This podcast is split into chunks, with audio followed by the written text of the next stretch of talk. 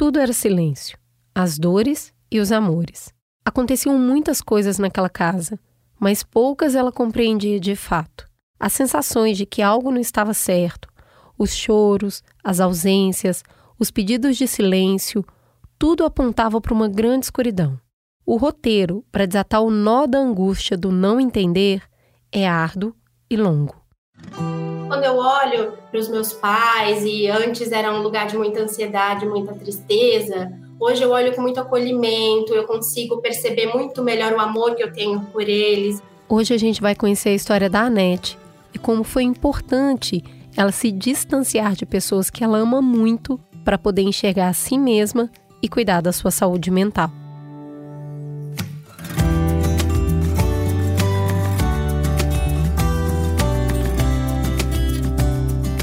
Como eu cuido de mim? Foi para responder essa pergunta que a gente criou esse espaço aqui, um podcast para conversar sobre saúde mental além do raso, partindo de múltiplas vivências, apresentando diferentes linhas de tratamento e explorando as nuances de viver e conviver com transtornos mentais. Prazer! Esse é o Crônicas de um Cuidado, um spin-off do podcast Mamilos, comandado por mim, Cris Bartz, e produzido pela minha parceira Juva Lauer. Um lugar de acolhimento que oferece um caminho para você não precisar mais se achar sozinho. E quem abriu a sua cabeça e o seu coração para mim dessa vez foi a Anete.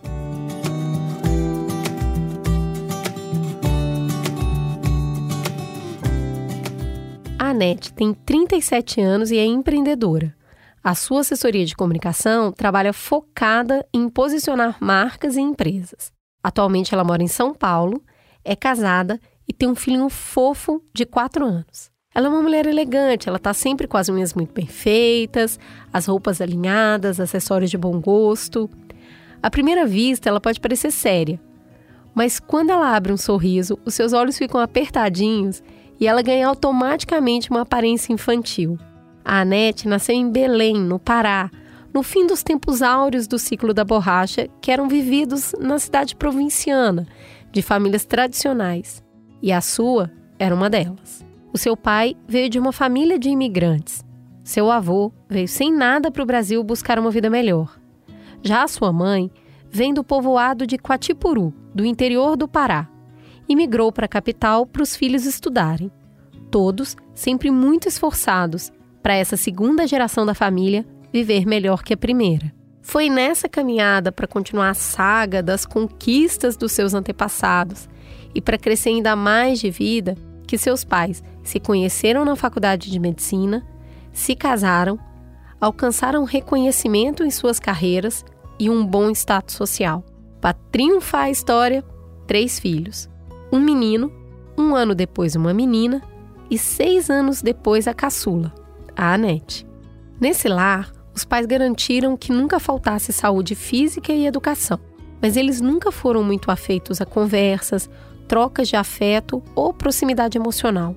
Tudo sempre foi muito prático e hierárquico e com muito respeito às tradições, como almoçar juntos no aniversário, por exemplo que ela me conta que era sempre constrangedor e meio incômodo. Não havia intimidade ou mesmo prazer em fazer coisas juntos, e aí muito menos celebrar. Falando em tradição, o pai da Anete, assim como o pai dele, decidiu que o filho mais velho não teria querer, que ele seria o médico nessa nova temporada da saga familiar. Foi aí que esse terreno árido da casa foi se tornando mais acidentado. A maratona de estudos, que deveria durar seis anos, foi interrompida no quinto. Um dia, esse irmão teve um surto. Ele surtou. Ficou catatônico. Não reagia a absolutamente nada. E assim ficou uns dias, com enfermeiros 24 horas e médicos que entravam e saíam da casa o tempo todo. Nessa época, a Anete tinha 16 anos e ela já não ficava no quarto se mandassem. Mas a ausência de conversa seguia igual. O único pedido dos pais era: não comenta com ninguém. Ela estava em choque. Ela não entendia nada do que estava acontecendo. Era só silêncio, a ausência de vida no olhar do irmão e o comando de não comentar com ninguém. Hoje, ela entende melhor esse pedido. Eu acho que nessa construção familiar do, dos meus pais, para eles era muito importante que da porta para fora eles se estabelecessem como uma família unida, tradicional, que deu tudo certo, que mantivesse ali o, o script né, do, do sucesso. Quando os meus pais, enquanto dois médicos bem-sucedidos, esperam construir, uh, deixar uma espécie de herança ali, né, do, do, filho médico e ele adoece, como que eu vou prestar conta disso para a sociedade? E fica, acho que uma questão até de vergonha, né? Quando meu irmão adoeceu, ele estudava na faculdade que meu pai dava aula. Agora você imagina é, o peso daquilo para meu pai. Ele, a gente já não conversava sobre isso em casa. Nessa em várias outras situações de pleno abandono emocional, a Nete se amparava na irmã. Ela era uma grande inspiração. E dá para saber a intensidade desse amor porque os olhos da Nete brilham quando ela fala dessa irmã. E aí eu olho, tipo, a minha irmã, que eu sempre admirei tanto, que sempre foi revolucionária, né? Que teve que, que se posicionar contra toda essa estrutura dura que estava em casa. Então ela levou a, a pecha da rebelde, né? Que vai, vai fazer jornalismo. Ela não fez a medicina que meu pai, minha mãe, meu irmão fizeram. Então ela teve aquele rompimento. E eu achava aquilo tudo muito maravilhoso, muito rebelde, revolucionário. Foi essa irmã quem explicou para a Anete o que, que tinha acontecido com o irmão mais velho. Então eu perguntei para ela, mas e aí, qual que é o diagnóstico, né? De, depois de tudo que aconteceu, de toda a dor, o que, que, que, ele tem? E aí ela me falou, olha, o diagnóstico é esquizofrenia, mas eu não concordo. Ou seja, ainda assim, nessa conversa veio a dúvida. A relação das duas sempre foi de estique e puxa, como de toda irmã. Briga por causa de roupa, implicâncias mil, mas também muito carinho e presença. Até que a coisa começou a mudar. A gente sempre teve brigas domésticas absolutamente comuns a irmãos, mas aí quando a gente vai ficando mais velha, essa relação vai promovendo esgarçamentos que eu não conseguia fazer voltar. A Nete não tinha ferramentas para lidar com a instabilidade de humor da irmã, com a hipersensibilidade que fazia tudo virar uma grande briga. O espaço para conversas foi diminuindo mais e mais até que houve um rompimento que não voltou atrás. Elas pararam de se falar. Isso tudo despertou nela uma necessidade de mudança. Então ela decidiu cursar jornalismo inspirada pela irmã. Foram quatro anos do curso ouvindo o pai pedir que ela largasse para cursar medicina em alguma universidade, qualquer uma, em qualquer lugar. Ela quase atendeu o chamado, mas conseguiu seguir os próprios planos continuava a questionar tudo ao seu redor. Por eu ser essa pessoa muito da fala e entender que ali eu não tinha espaço para conversa e aquilo me incomodava profundamente, falei, como é que eu amo tanto essas pessoas, mas eu me sinto tão mal aqui? Alguma coisa está errada eu preciso quebrar esses laços, né? Então eu começo a, a, a, sentir uma urgência de sair dali. Não, é, não significava que eu queria me livrar daquelas pessoas, que eu queria quebrar a relação com aquelas pessoas. Eu só não, não podia mais dar conta daquele ambiente, de acordar e dormir naquela, naquela tensão. Então, eu passei a faculdade inteira pensando na hora que eu ia me formar para poder ir embora. E o argumento foi ótimo. Ela foi fazer pós-graduação em São Paulo. E foi assim que ela repetiu a história dos seus avós e migrou em busca de melhores condições de vida. Ela chegou na cidade com uma mala de roupa e outra de culpa. Era isso mesmo? Ela ia deixar todo mundo para trás, abandonar os pais naquele cenário? Para tentar afastar esses pensamentos, ela se dedicou à pós, fez amigos queridos, começou a trabalhar e a olhar para si mesma. E aí, nesse, nesse processo de, de distanciamento, foi extremamente saudável extremamente saudável para eu conseguir olhar melhor, para eu conseguir me cuidar. Logo mais, ela começou a namorar o Pedro. Eles se casaram e ela encontrou no parceiro um grande apoio emocional na busca por saúde mental. Foi o Pedro que apontou para a Anete a necessidade de buscar um profissional. Afinal, não dava para sair impune de onde ela veio. Toda vez que meus pais vinham para casa, para São Paulo, para me visitar, eu vomitava, eu tinha crise de ansiedade, eu desmaiava, eu ruía meus cantinhos das unhas até sangrar. Hoje eu consigo te dizer isso, mas eu não sabia por quê. E aí vem o Pedro, que é uma pessoa, né, super zen, super terapeutizada, e disse, mas você tá percebendo por que isso tá rolando? Isso é tudo por causa dos seus pais que estão vindo aí? falei, nossa, e aí sabe quando vem aquele pim? Nossa, verdade, será que é isso? Né? E aí eu começo a olhar para isso e vou, e vou para terapia, começar a tentar lidar com essas consequências da ansiedade que aquilo me provocava. No início do tratamento, ela foi diagnosticada com um transtorno de ansiedade generalizada. E a terapia ainda hoje é difícil, mas é necessária nessa busca por entendimento, por sair da escuridão sobre ela e sobre os outros ao seu redor. Ela me contou que em Belém o pessoal tem uma palavra muito específica para falar de ansiedade. É a cuíra. Foi algo que ela sempre ouviu, a vida toda. Essa menina vive com cuíra. A terapia é a forma de você lidar com coisas que você não consegue mudar. A gente nunca vai mudar meus pais, eles hoje eu consigo olhar, olhar para eles e entender com mais acolhimento.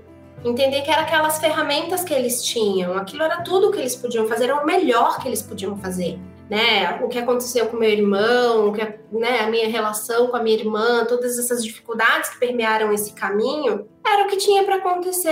Eu, eu lidei com isso com as ferramentas que eu tinha. Então, se eu tive a oportunidade de sair, de melhorar e hoje estar bem, eu olho para isso com mais tranquilidade.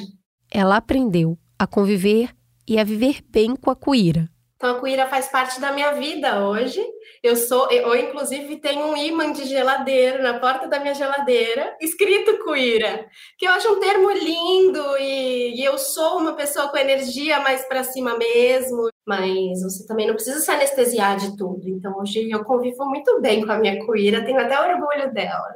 Esse olhar de compaixão e esse autocuidado só aconteceu porque a Nete teve espaço.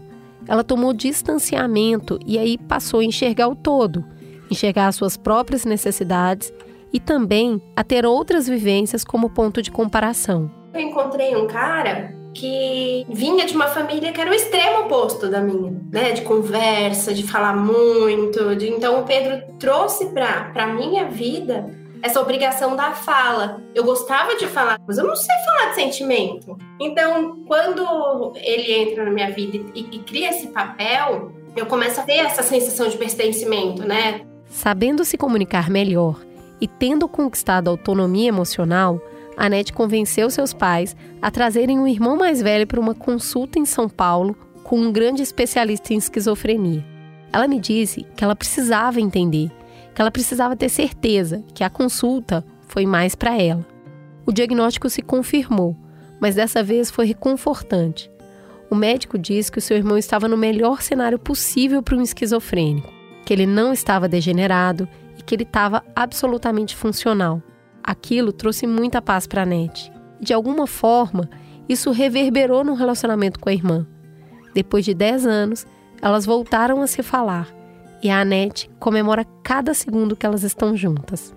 Atualmente, a Anete continua a ressignificar o seu passado para viver um presente com mais tranquilidade e um futuro com mais qualidade.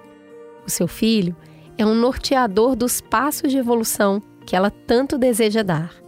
Esses personagens todos, tão importantes, estão marcados na pele dela em forma de tatuagem. Ela tem uma tesoura, em homenagem à mãe, que a ensinou a costurar, um coração, porque o pai é cardiologista, livros, porque o irmão adora ler, e agora bons esboços para, enfim, registrar a irmã e também o seu filho. Quando eu olho para os meus pais, e antes era um lugar de muita ansiedade, muita tristeza, Hoje eu olho com muito acolhimento, eu consigo perceber muito melhor o amor que eu tenho por eles e compreender de onde eles vieram. Os meus irmãos, que né, a gente construiu uma relação legal, eu tenho muito orgulho da vida que eu construí. E aos pouquinhos, e cada dia, quanto mais eu vou, a maturidade tem, tem me feito muito bem, eu tenho me sentido muito, é, muito feliz por ter construído um caminho de, de comunicação, de entendimento que hoje me traz calma Hoje, a Annette não vive mais na escuridão. Ela conseguiu acender a luz para ler esse livro que é a sua vida. Por meio do entendimento, da compaixão e do diálogo, ela segue o caminho do autocuidado e, estando bem, consegue cuidar de quem ela ama.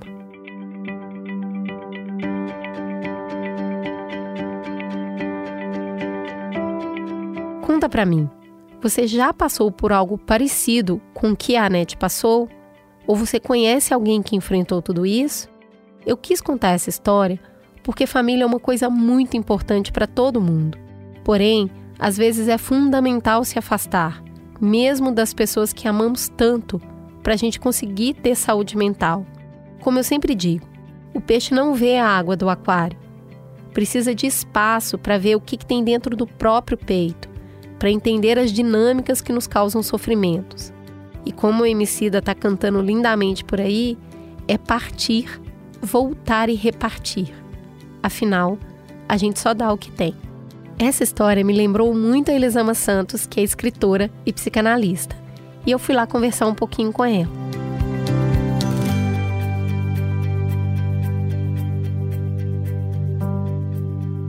Elisama, por que, que é tão difícil sair de um ambiente que está fazendo mal para gente? Por que, que dói tanto e parece que a gente está fazendo uma coisa errada? E que força que a gente precisa ter para realmente deixar esse lugar para trás e construir outra coisa e buscar outras vivências. Sair dos lugares que nos causam muita dor é complexo por muitos motivos. Entre eles, está o funcionamento do nosso cérebro, do nosso corpo. O nosso cérebro, ele quer automatizar as nossas ações, ele quer economizar energia. Se eu automatizo as ações, o que é automatizar a ação? Eu já sei como que funciona. É como ligar o piloto automático. Eu já sei o que, é que eu tenho que fazer, como eu tenho que fazer, da forma que eu tenho que fazer e já tenho previsibilidade no resultado. Por que, que a gente tem memória? A gente tem memória para prever resultado. Por isso que a gente tem memória. A memória funciona para que eu consiga criar futuros, imaginar futuros, prever resultados e me antever, me precaver sobre o que vai acontecer. Então a minha cabeça, ela quer me proteger. E ficar num lugar que dói é difícil, magoa, machuca, mas é uma dor conhecida. Eu sei como tá doendo. Se eu saio daqui, que dor nova eu vou encarar? Que dor diferente eu posso experimentar? E essa nova dor, como que eu vou lidar se eu nunca lidei com ela antes? Que referências eu vou ter? Eu vou sair dessa dor conhecida para ir para um lugar onde eu não sei nada do que pode acontecer? Se a gente coloca nesse caldo, que já tem essa dificuldade de sair de um lugar que tá doendo, que isso é físico também. O conceito social de família, o que a gente entende por família, nós temos uma dificuldade gigantesca de dar um passo fora do esperado. O que acontece? Na nossa sociedade, a família é vista como a base de tudo. Gente, nem sempre a família é a base de tudo. Nem sempre a família é um lugar acolhedor, é um lugar de crescimento emocional, é um lugar de amparo, é um porto seguro. Por vezes, a, família, a relação com a família é muito difícil e nós precisamos romper. Mas a relação abusiva mais difícil da gente romper é a relação com a família. Né? Se você está vivendo um, um, problema com o seu casamento e você fala para uma amiga: olha, meu marido me chamou de determinada coisa, ele me falou desse jeito, ele usou determinado tom de voz.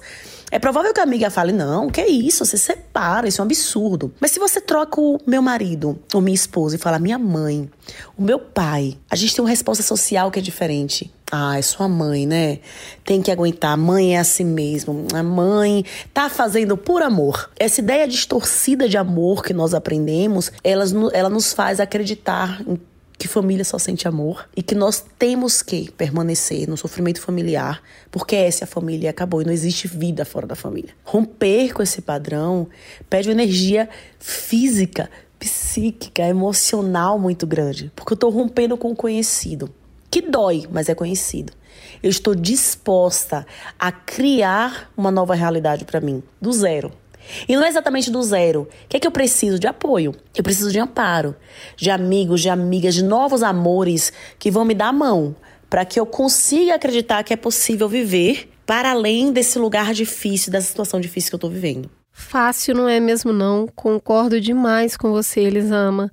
E a, a NET juntou toda né, a energia que ela tinha ali para poder realmente fazer esse rompimento que é tão difícil e começar a construir uma outra lógica, uma outra dinâmica em outro lugar. Mas ela carregou muita culpa. E aí eu queria te perguntar, quando a gente vive com pessoas que enfrentam um transtorno mental, a gente pode vir a sentir muita culpa de não estar tá dando conta de lidar com aquelas pessoas. Como é que a gente trabalha essa culpa? Nós temos a ilusão nas nossas relações que nós precisamos saber o que fazer diante das situações. Nós acreditamos que o que o outro espera de nós é uma resposta, é uma solução. Essa é uma consequência da forma que nós fomos educados e nós não aprendemos a importância de estar junto, a importância de estar disponível. Nós não aprendemos que a escuta e a presença de ação, por si só, ações, ações importantes e ações poderosas. Quando nós lidamos com pessoas com transtornos mentais, nós temos dentro de nós né, essa, essa expectativa de que nós vamos saber o que fazer.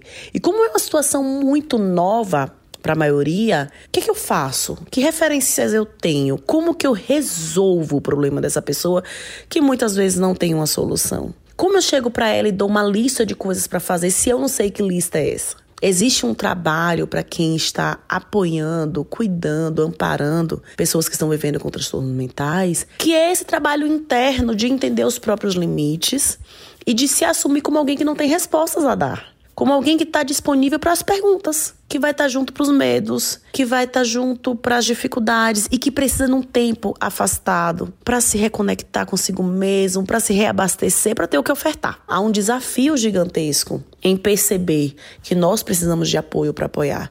Nós não temos uma fonte infinita de energia, de cuidado, de amparo. A gente não tem isso, uma fonte que não seca nunca. A gente precisa reabastecer as nossas próprias fontes. Quanto tenho lido, estudado, tentado entender como aquela pessoa vê a vida, como é que ela vê o mundo, de que forma ela está experimentando as sensações, como eu tenho percebido que o meu lugar não é o de dar respostas. Por vezes, o que a pessoa menos quer é uma resposta, é uma solução, é alguém que chegue de cima, entregando algo pronto para ser feito. A simetria na relação. Esse lugar que eu tô aqui só com você e a gente é igual e a gente tá, tá junto, ela é muito poderosa. Tá certo. E falando nesse abrir, né, para novas visões, novas expectativas, a Anete, ela precisou de novas referências do que é conversa, do que é carinho, e que além disso, cuidar da saúde mental foi essencial para ela enxergar o passado de uma forma diferente, com menos mágoa.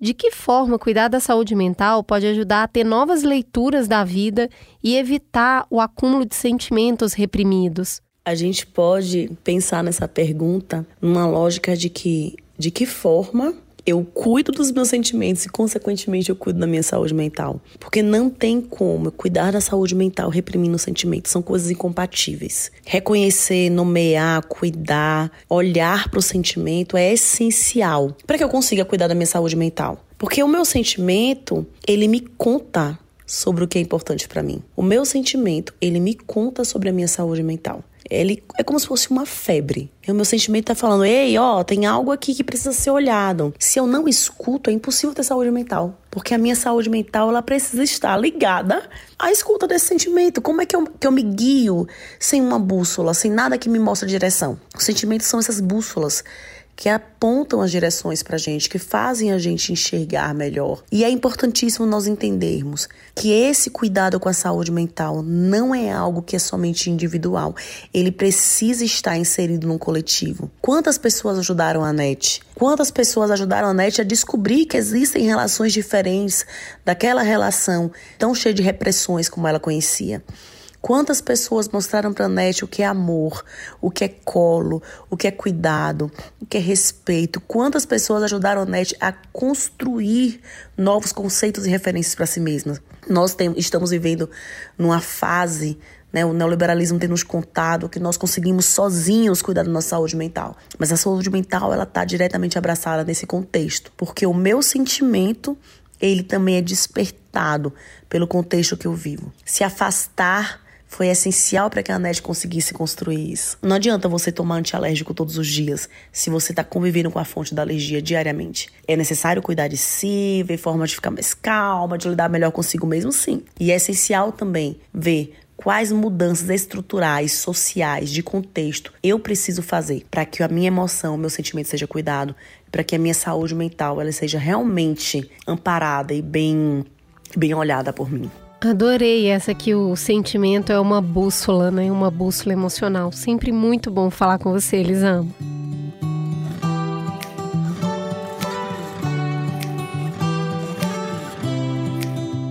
Boa conversa hoje, hein? Eu senti que a gente avançou aí nesse tema. Eu agradeço a Anete por me contar a sua história, a Elisama por me ensinar e você por me ouvir. Se você quiser, você pode contar a sua história para mim. É só entrar no perfil mamilospod lá no Instagram. Nos destaques, tem um formulário que você pode escrever a sua história. Quando ela for selecionada, a gente entra em contato para bater um papo. Mas se você preferir, você pode mandar o bom e velho e-mail para mamilos@b9.com.br. Eu prometo que eu vou te escutar e procurar um profissional para nos ajudar a avançar na busca por uma vida com mais saúde mental. Um abraço apertado, se cuidem e até o próximo Crônicas de um Cuidado.